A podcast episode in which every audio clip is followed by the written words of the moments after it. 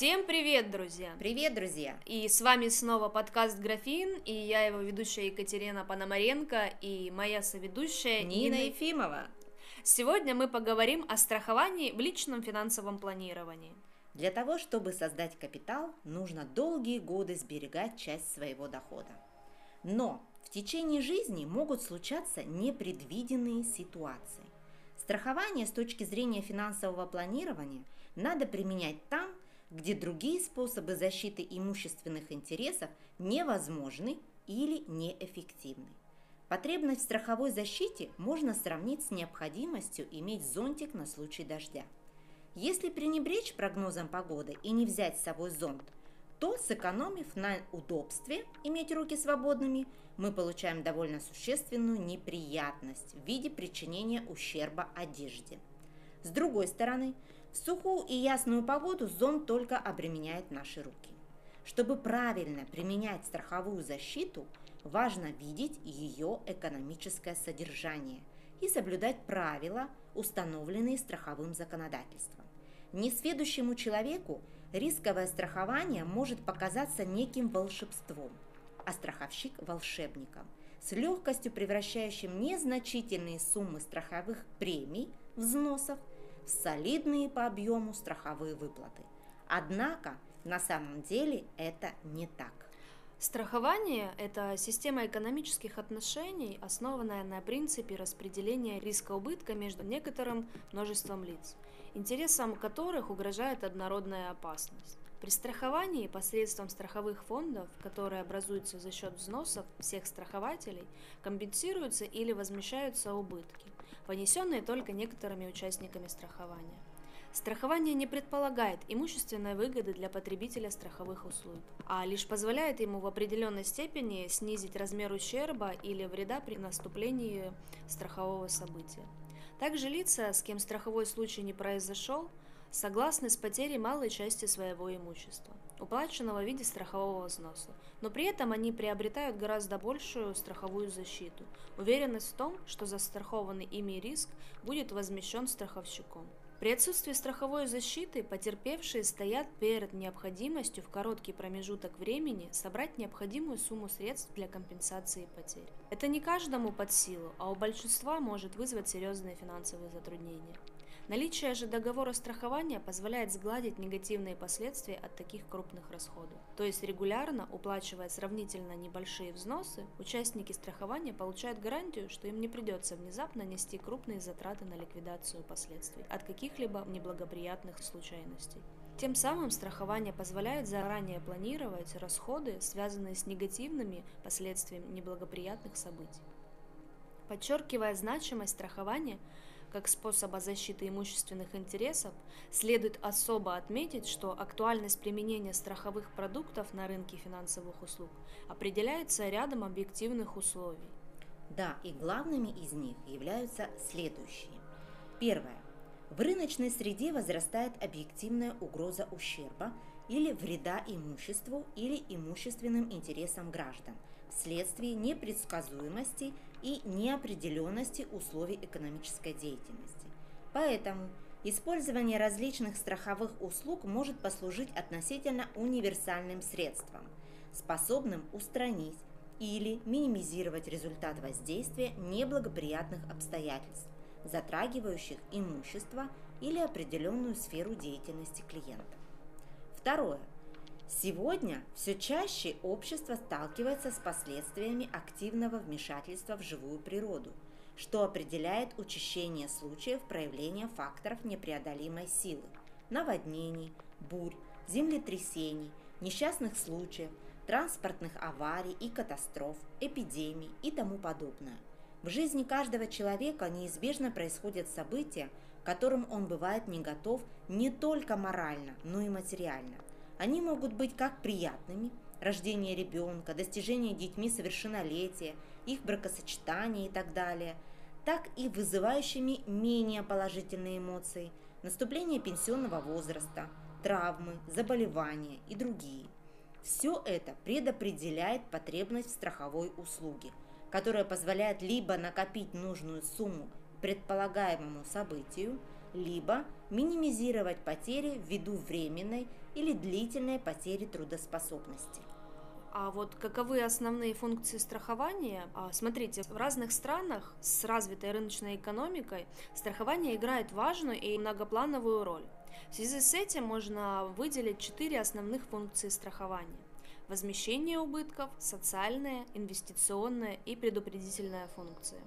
Возмещение значимой доли убытков, возникших вследствие пожаров, стихийных бедствий, техногенных катастроф и других случайных событий неблагоприятного характера – чаще всего производится через механизм страхования. Получаемое от страховых компаний возмещение обычно направляется на восстановление, а при использовании дополнительных средств страхователей и на модернизацию о утраченных и поврежденных материальных ценностей.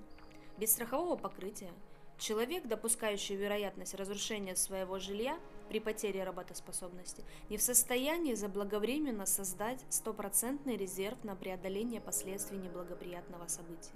Но, уплатив страховую премию в объеме значительно менее тяжелым для личного бюджета, он может получить необходимое возмещение.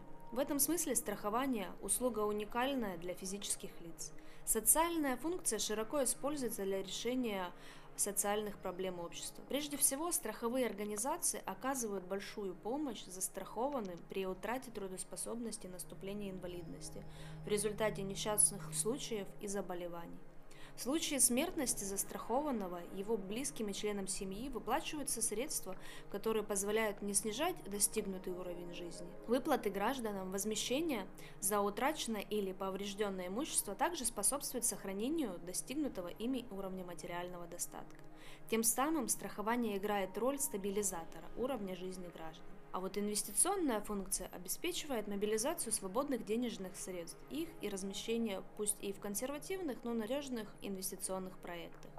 Инвестиционная функция страхования проявляется и в том, что среди видов страховой деятельности есть такие, которые способствуют организации страховой защиты инвесторов от возможных потерь. Осуществление такого страхования дает возможность инвесторам получить гарантии сохранности своих вложений и тем самым способствует увеличению объемов инвестирования. И последнее – это предупредительная функция. Она обеспечивает снижение вероятности наступления различных неблагоприятных событий и уменьшение убытков от проявления таких событий. При этом часть получаемых взносов по договорам страхования страховые организации направляют на формирование специальных резервов предупредительных мероприятий. Средства из этих резервов используются для финансирования мер, направленных на предотвращение аварий, пожаров, стихийных явлений природы, несчастных случаев болезни. Кроме того, страховые организации требуют от своих клиентов, чтобы они сами осуществляли определенные меры, направленные на снижение вероятности наступления событий, относительно которых заключаются договоры страхования. Например, обследование состояния здоровья лиц, желающих застраховать свою жизнь и здоровье. По результатам таких проверок страховая организация решает вопрос о целесообразности заключения договора страхования, о его возможных условиях и размерах взносов, которые должны быть оплачены клиентами. Для чего нужно страхование? Во-первых, страхование позволяет застрахованному избежать значительных материальных потерь при наступлении неблагоприятных для него событий в силу того, что страховщик возместит эти потери полностью или хотя бы частично. В данном случае страховая защита направлена на имущество, и поэтому причинение ему вреда не будет иметь для застрахованного серьезных материальных последствий.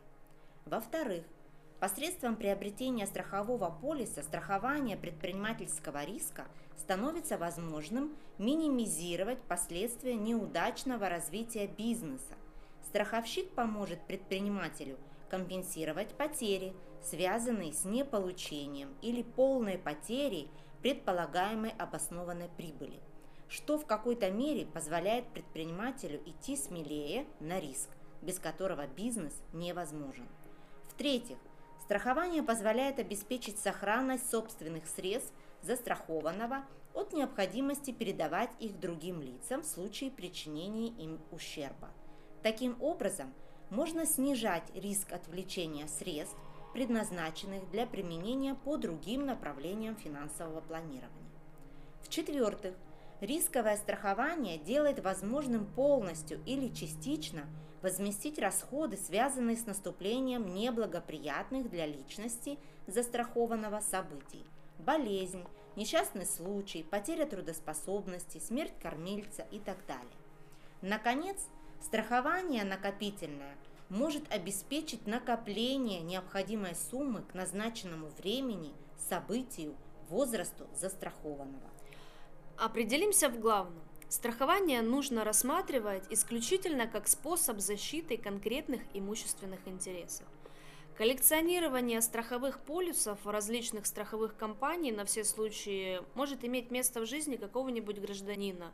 Это его право. Но тогда это увлечение не имеет ничего общего с тем пониманием страхования, о котором мы ведем речь. Для выработки наиболее рационального подхода к масштабам страховой защиты, ее адекватности реалиям к жизни, возьмем за основу ряд принципиальных вложений. Во-первых, страховую защиту следует применять там, где другие способы защиты имущества и имущественных интересов неэффективны. Например, защитить автомобиль от хищения можно, разместив ее на охраняемой стоянке, а от повреждения в ДТП, безусловно, защитит только страховка. Во-вторых, приобретать надо только те полисы, по которым будет представлена страховая защита тех объектов страхования, которые в наибольшей степени значимы для застрахованного. В-третьих, стоимость страховой защиты должна быть адекватной степени риска, поэтому следует всегда соотносить возможность наступления страхового случая для конкретного человека и не приобретать страховую защиту вообще, а только ориентированную на те события, которые могут со значительной степенью вероятности произойти застрахованным. Например, в Москве самолеты на жилые дома не падают, поэтому этот вид риска при страховании домашнего имущества не актуален но предполагается страховщиками. Исходя из указанных предположений, сформулируем общие подходы к методике выбора страхового продукта. Пошаговое содержание методики выбора страховой защиты. Первый шаг в этом направлении – определение того имущественного интереса, который надо или желательно защитить с помощью страховщика. То есть надо определиться с объектом страхования, его характеристиками, значением для финансового состояния страхователя.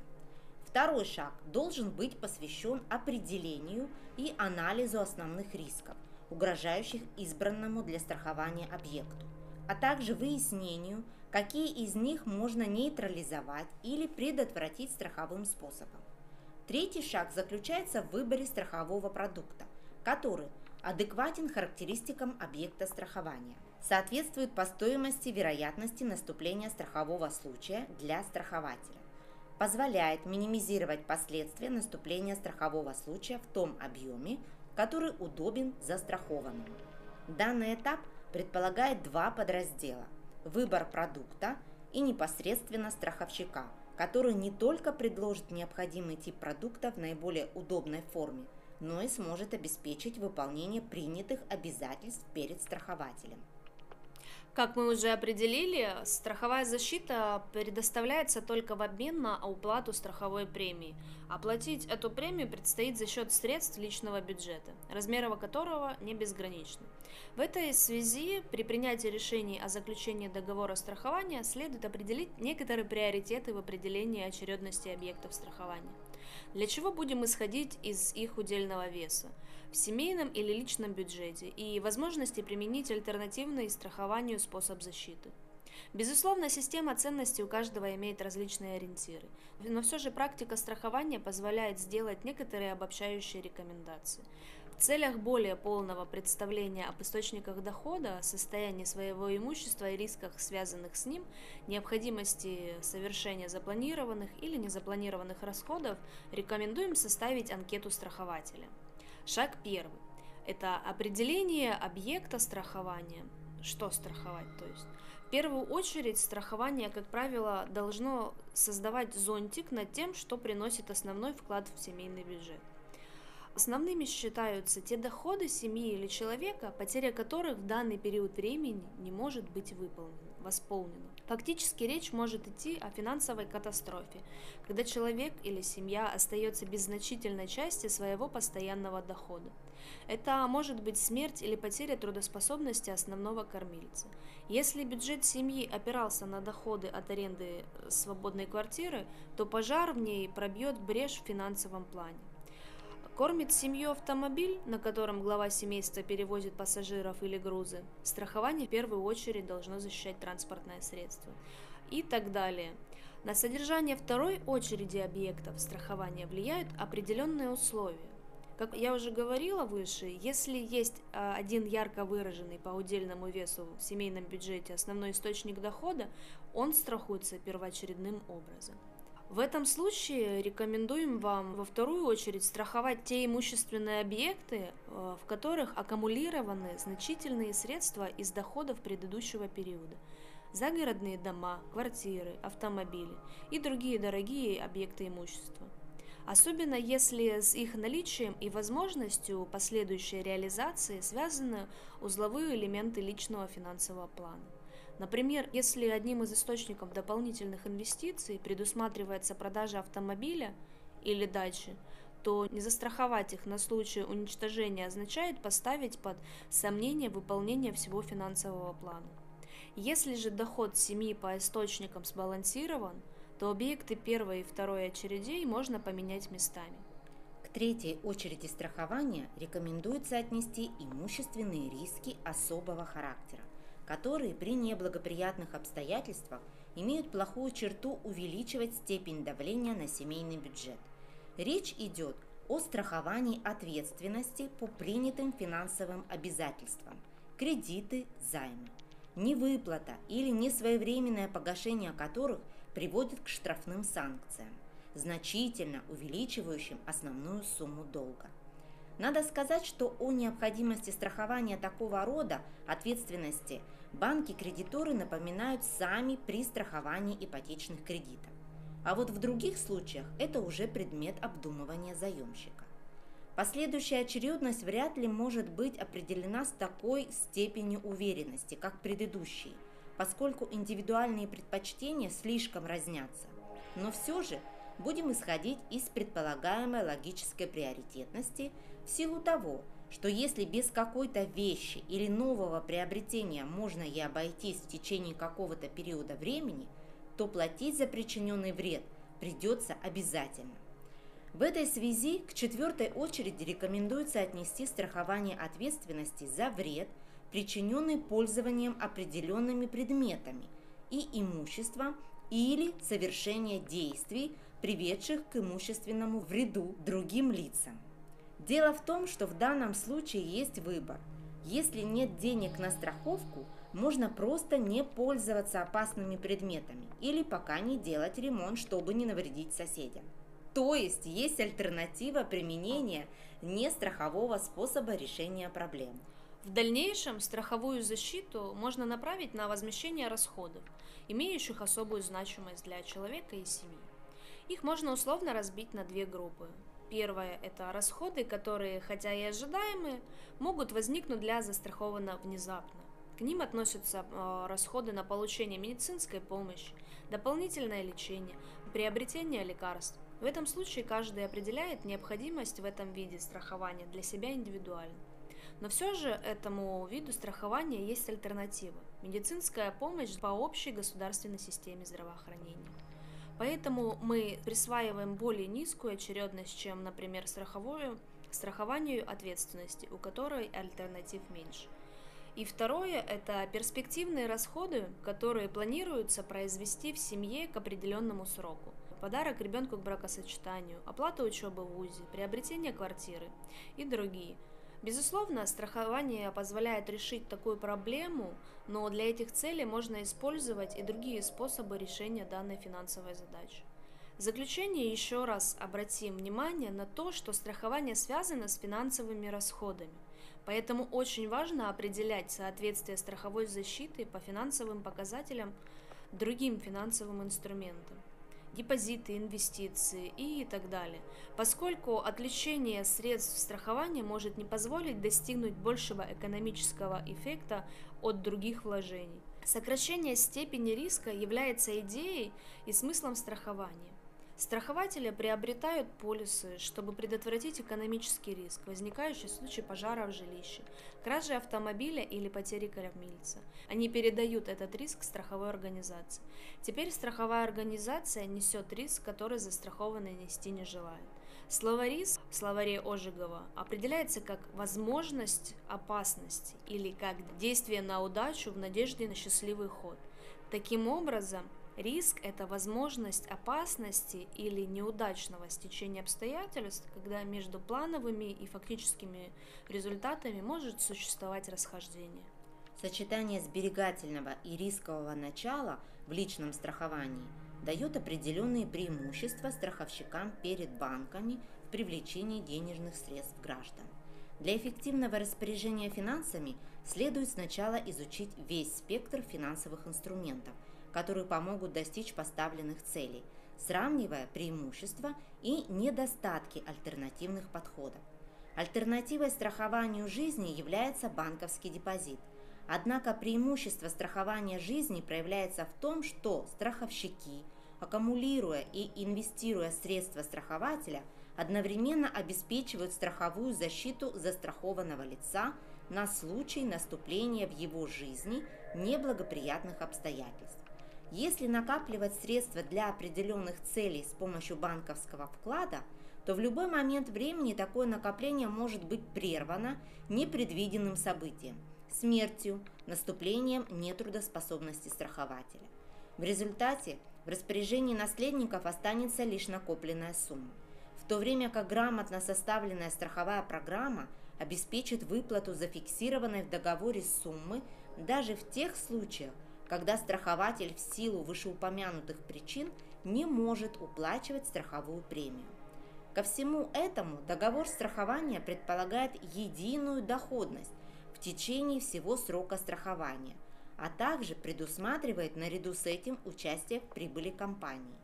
Принимая решение о заключении договора страхования от несчастного случая, следует еще раз обстоятельно определить, повлечет ли смерть кормильца финансовую катастрофу для семьи. При положительном ответе отсутствие полиса является серьезной угрозой финансовому благополучию, поскольку реальных альтернатив доходов практически нет, разве что Дед Мороз принесет. В отношении страхования от временной потери трудоспособности альтернативы более реальны и даже может быть более эффективны. Страховка от временной нетрудоспособности бесспорно снимает головную боль о том, как возместить потерянный доход, но она стоит достаточно дорого. К тому же страхователь фактически теряет деньги, оплачивая страховку, если страховой случай не наступил. Но ведь практически у всех относительно благополучных семей есть запас наличных денег или средств на краткосрочном депозите. Такой ликвидный резервный фонд всегда предусматривается финансовым планом. Он восполнит финансовые потери человека при внезапном увольнении, временной нетрудоспособности и прочих неблагоприятных жизненных событий. При этом, разместив деньги резервного фонда, к примеру, на банковском депозите, можно получить процент по вкладу. Мы все летаем на самолетах, ездим на авто а, и спускаемся в метро.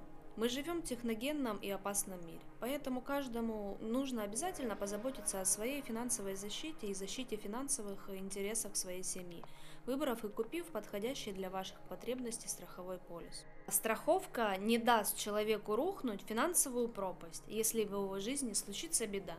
Вы можете достичь ваших финансовых целей только если вы сможете инвестировать часть своих заработанных денег. Для этого ежемесячный доход обязательно должен быть. Но если с вами случилась беда и страховок у вас нет, вы оказываетесь в финансовой пропасти. У вас масса ежемесячных расходов и нет доходов. Поэтому вам обязательно нужно защитить свою жизнь и здоровье. Это можно сделать путем покупки правильно подобранных страховых полисов. После всех вышеуказанных этапов анализ доходов и расходов, активов и пассивов, создание финансовой подушки безопасности и покупки страховой защиты для себя и своей семьи вы можете подходить к инвестированию. А вот более подробно об инвестировании мы уже говорили в предыдущих подкастах, которые вы сможете найти на подкаст-площадках. Спасибо вам за внимание, друзья. Надеюсь, что вам будут полезны данные знания. Нам будет приятно, если вы оставите свои комментарии, поставите лайки за проделанную нашу работу. И удачного вам финансового планирования. И будьте защищенными. Пока-пока. Пока. -пока. Пока.